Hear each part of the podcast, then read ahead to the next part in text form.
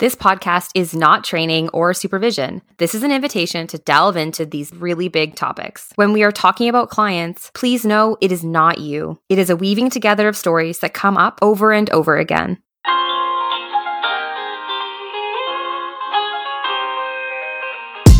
With Edge of the Couch, we are here to create a space to delve into the topics that were either shied away from or dismissed because they were too big, too nuanced, too risky, or too uncomfortable to discuss in school or even supervision. We are two passionate therapists sharing our personal opinions about the therapeutic process.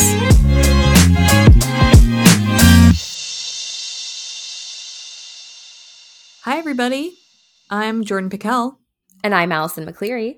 This is Edge of the Couch, and today we have an interview with a therapist in training, Mimi Cole.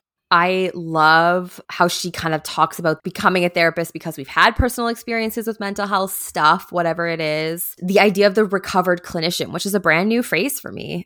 I hope that one of the things that you take away from the interview is that as student therapists or new therapists even though you're you're learning so much that also you have insight and wisdom to offer the world. Even life experiences prepare you to be a therapist. It is very vulnerable to show up in that way. She has a podcast and a big following on instagram so to be writing that great instagram page. Yeah. It's the dot lovely becoming if you want to follow her right now it's so good. And before we show it to you, we did want to let you know in the coming weeks, we are going to be throwing out a poll for you and let you decide what type of episode you want to hear as the last episode of the season.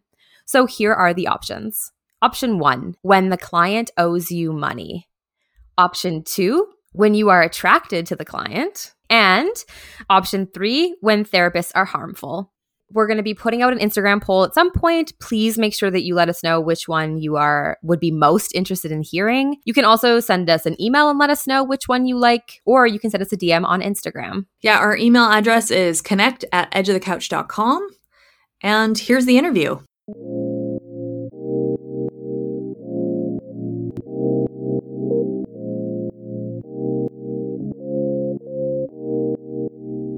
Today, we have an interview with a powerhouse.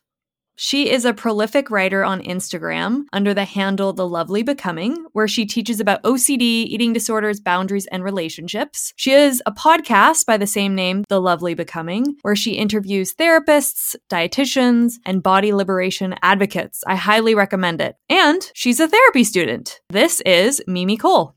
Hi, Mimi. Hi, I'm so glad to be on here. So you're in graduate school right now. Tell us a bit about where you are in your program. Yes, so I am in my first year, although it feels like it's been longer than that. And right now we're doing Skills Lab, which is the step before we start seeing real live clients um, practice on each other, which is really fun. And we're learning about theories of counseling and how to kind of conduct and practice in session. How has that been for you?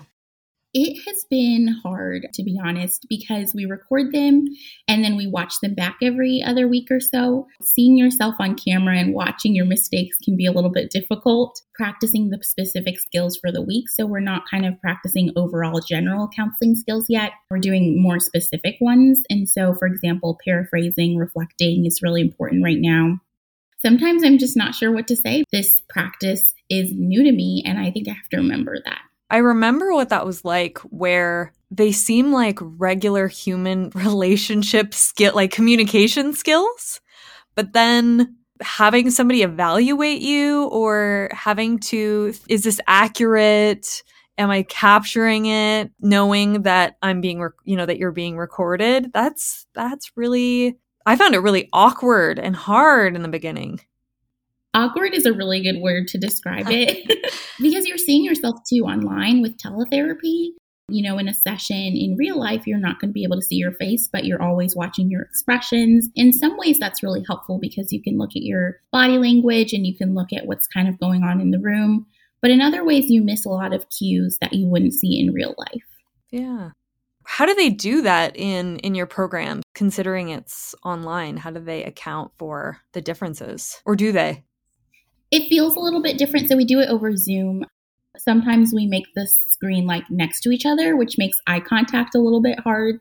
Um, and so there's a lot more grace for different instances, like maybe you look like you're looking down, but you're actually looking up. Or maybe there's just a little bit of a shift in how the conversation flows. And so I think there's some compassion for the differences that come over the internet but it's also really new to everyone. And so there hasn't been huge understandings of what that difference looks like. And so sometimes we just have to go with how it looks.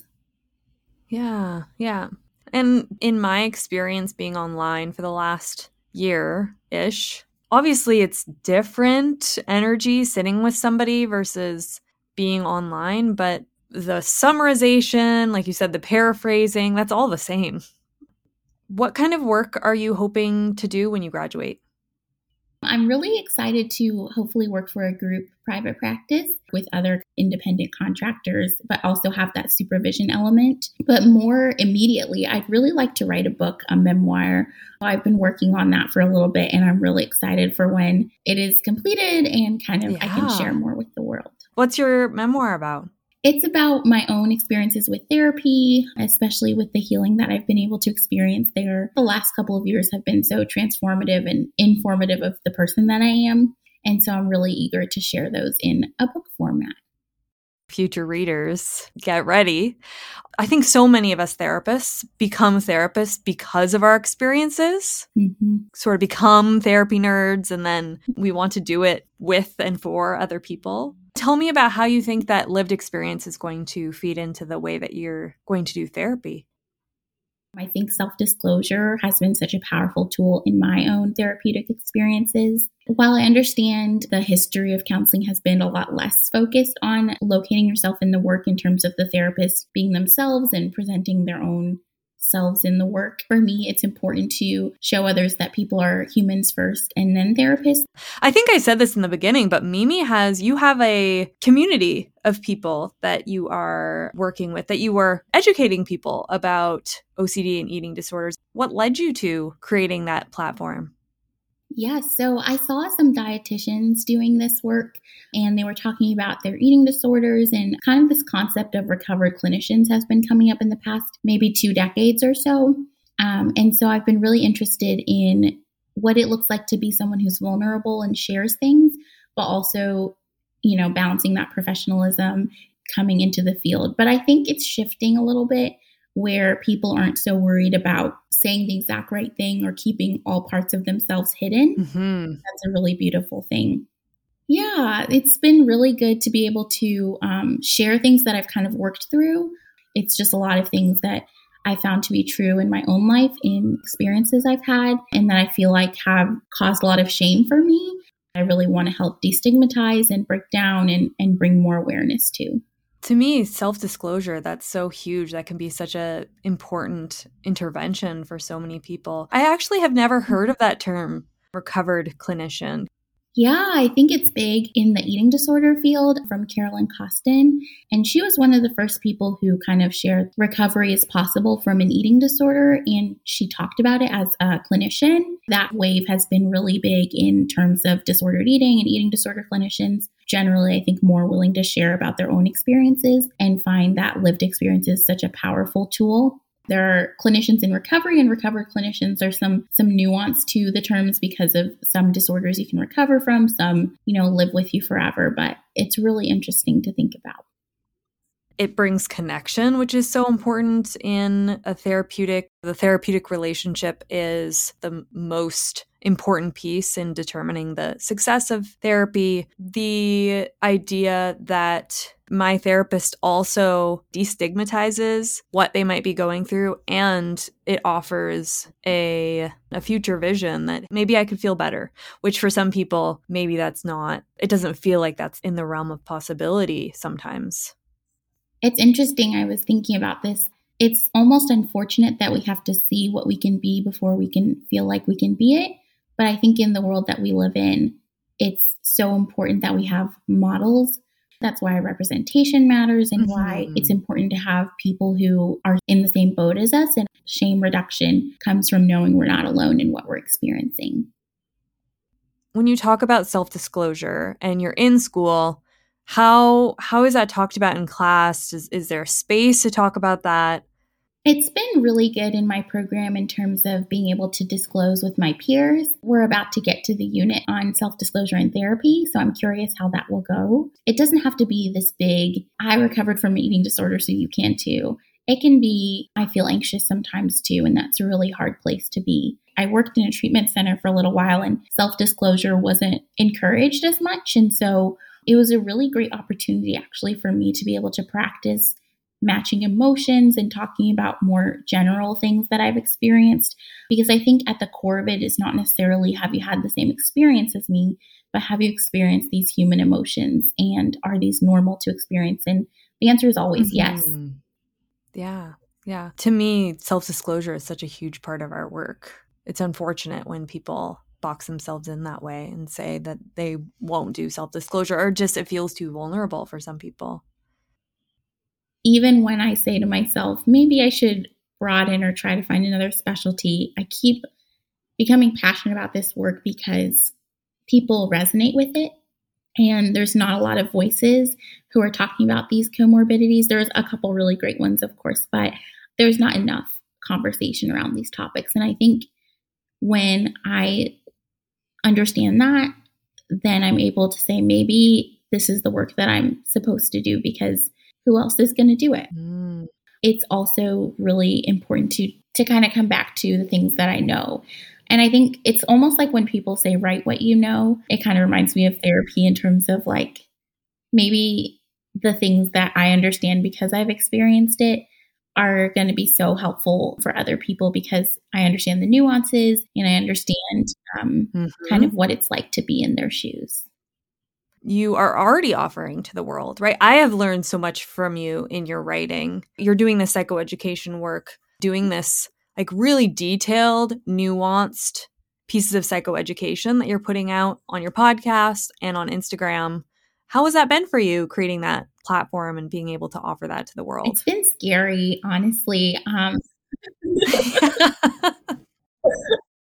and it's hard you know instagram it's scary because i'm not yet an established clinician and so sometimes i worry am i oversharing am i and i start to compare myself to other people. And so it can be a hard space to be, especially because social media, I feel like, is such a new realm for therapists and therapists in training. There's not a lot of guidance. And so even some older generation therapists that I talk to, they might not know how to guide me because they didn't really have that social media therapists of Instagram type of training or experience. And so sometimes it can be really scary. And then to put yourself out there, there's always the negative feedback or the disagreements or the rude comments. And so sometimes it can be really hard and and even just staying engaged in that space while also doing life in the podcast and school and yeah, you're doing a lot. And in a pandemic. Yes. On top of all of that. That too. That is a lot. Yeah, it's vulnerable. I totally hear you on you know that it's sort of the wild west. When what is okay, what's not mm-hmm. okay, where's the line for therapists in training but also therapists, people who are in the field. Yeah, it's an interesting place to be, but I something that I like about your tenacity is that you are a therapist in training, that you have this knowledge base that you are offering to the public, but also other therapists like me, specifically because we might have some listeners. We might have some listeners that want to share, have something to share with the world, and may not recognize that they have that. I often doubt myself because of anxiety and I'm worrying about what other people will think in the field. But I also carefully consider what I share. And I also am thoughtful mm-hmm. um, and intentional about how much I share. And so I think part of it is anxiety that keeps me safe and keeps me kind of sharing what's valuable versus kind of tell all type of thing. Um, but I think also some of it is anxiety that's just excessive um, from the world and just from the possibilities and the what ifs and the not knowing and the uncertainty. And so I think figuring out what is helpful is you're sharing for the client or is it for yourself? Hmm, that's a good question. that intentionality is so important in thinking about the client.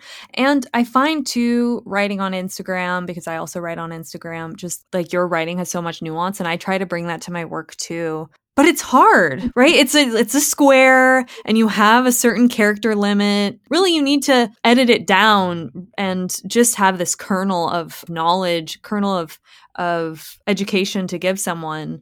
It's hard. Sometimes i i worry that i'm oversimplifying you know or that i've had people give me feedback that oh this is the opposite of my experience. And i think well, then maybe it's not for you, you know, that this is to speak to this other population. And it's really hard to figure out, you know, who is my audience? What am I trying to do? Like you said, that question of is it for me or is it for the for the client? And who is the client? Think about the people who maybe haven't been to therapy before mm-hmm. and are just finding spaces where they can have a name for their experiences and they can see that they're not alone in it. I care a lot about the captions being, like we talked about, nuanced. But the hard part about it is that I do really want to write this book. And so gaining a wider audience is an important part of writing a book. That can be a hard balance because Instagram seems to want me to engage all the time and post all the time. Yeah. And sometimes I'm just really trying to go outside and be in nature or work on my own self. Yes. um, yes. Or sometimes I just don't have anything to say in that day. Um, I think one of the great things about having a job with other people or um, seeing clients is having more inspiration. I think. Um, whereas on a daily basis, I I don't see people or talk to all that many people um, every day, just with the pandemic and everything. Um, and so inspiration sometimes just doesn't strike or flow for me. Yeah writing on Instagram, I worry that clients will think that my posts are about them. One, when it's not, or two, when it is some inspiration that I got from them, but often it's from, it's a theme, an ongoing theme for my work. When I post something, I've usually thought about it for weeks, but then the timing of it is sometimes I will post something and then that day I'll be working with somebody and it'll be almost the exact same theme from my post. And then I worry will clients think that it's about them when it's not about them? Mm-hmm. I've had friends, multiple friends, multiple times. It's probably happened four or five times. I've written something in a way that made friends reach out to me like, Are we okay? I'm worried that maybe what you posted was about our friendship. This is so new that being a therapist on social media is so new that what are the ethics what are the impacts of sharing something when it really isn't about a client, but that they think it's about them? yes. I've had similar experiences where sometimes, like, a friendship instance, like, has inspired a post. Mm-hmm. And then I worry are they thinking like it's about them when it, it might be somewhat about them, but it's also a larger perspective that I think is helpful for people about friendship in general or about being a human in general what I think about that is bringing it up. I think it's always important to bring things up in session. I found my therapist Instagram and I just hid it from them for a long time. And I wish I just brought it up and said, I found this and this is how I'm feeling about it. And just, I like what you said too. I also do the same thing where if it is inspired by someone, I usually wait a while. And so I'm not like, oh, I had a friend fight today. Let me post about friend fight. yeah, yeah. That so. feels very, very vulnerable for both of you, I imagine. Yeah. Hmm. How do you imagine you'll feel as a licensed clinician and a client tells you that they found you on Instagram or that they've read a lot of your posts because for me it's i don't know if it if it's different for you or if it's evolving but for me i still feel really vulnerable when somebody said i've read so many of your posts and i've been following you for a long time and now I, i'm so excited to have you as my therapist. And i feel i feel vulnerable when people say that. I really hope they haven't followed me for some time. Just because my page has kind of evolved from more a little more personal sharing of the day to day to a little bit more vague and a little bit more just useful for other people and less about my own healing coming from writing. I imagine I would feel really nervous about how they would interpret what I wrote and what they would think about how our sessions would go. I imagine they would put me on a bit of a pedestal like I do other people. Mm-hmm. And if you put someone on a pedestal, they have a lot further to fall down. I think that will be something that I really struggle with. Right. And as if there's not enough of a power difference. Mm-hmm. You know, being a therapist and a client, I think it's important to talk about, to bring it up, to be able to work with it and talk about it because that can bring an aliveness to the work. But it is, yeah, it does bring vulnerability when they say, when they will say to you, Mimi, I've been following you for years because at that point you'll you'll have posted for years. Yeah. I read your book and now you know i know so much about you and we don't get to choose as much what we get to reveal because some of it they've already revealed. But i guess on the other end they like something that they read and that that's why they are reaching out to you.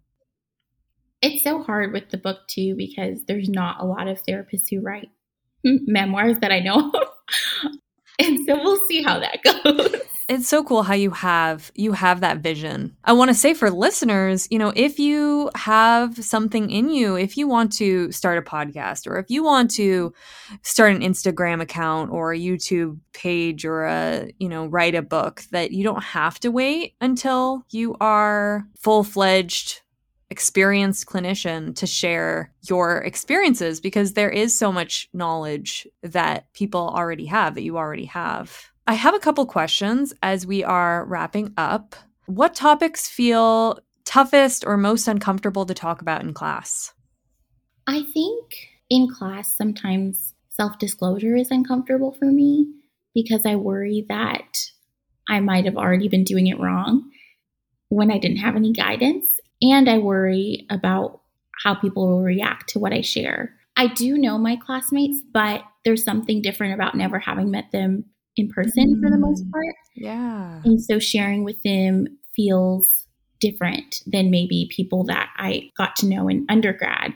I'd also say it feels hard to push back still on things that maybe I wish were a little bit different. And I think that's just part of my people pleasing nature of having a hard time with disagreeing. I think I'm a lot better at it than I used to be, but it is still hard because of the authority mm-hmm. dynamics you want to respect the people who are teaching you, but you also want to be able to say, this is working for me, this isn't working for me. I wish that we would cover this topic, etc. What have you felt like you want to push back on? I think some of the theories and some of the readings that we've done, while historical and important in the past, I don't necessarily see why it's so important to learn all these older theories necessarily and not focus on the ones that clinicians are kind of using. So, for example, I I know everybody really loves to talk about Freud, but rarely do you see a strictly Freudian mm-hmm. therapist. And so yeah. I wonder what about DBT? We never cover that in school, or all these things that we don't cover that you're supposed to figure out for yourself when a lot of time is devoted to these older theories. Yeah. Even the theories that we covered, at least at my school, were so surface level. Mm-hmm. But a lot of the things that I use now like ADP or IFS, all these acronyms we really didn't learn in school at all. What do you feel? I guess this goes with that, but what do you feel is most missing from graduate education for therapists? I mean, the first thing that comes to mind is definitely DBT. um, I'm a big fan of it, but this ability to to learn modalities that you're interested in for the populations that you want to work with. It would be great if there was a little bit more opportunity to be able to explore the different treatment models and approaches that you specifically want, which is really hard because you want to make sure you have the knowledge for the tests that you have to take and you want to make sure that you're aware of the different options. There are just so many different types of therapy that I wish I knew more about. And populations that I wish I was taught to treat beyond my own therapy. And so I think it would be great if we could learn some more practical skills of like what a modern counselor, a counselor's approach to therapy looks like.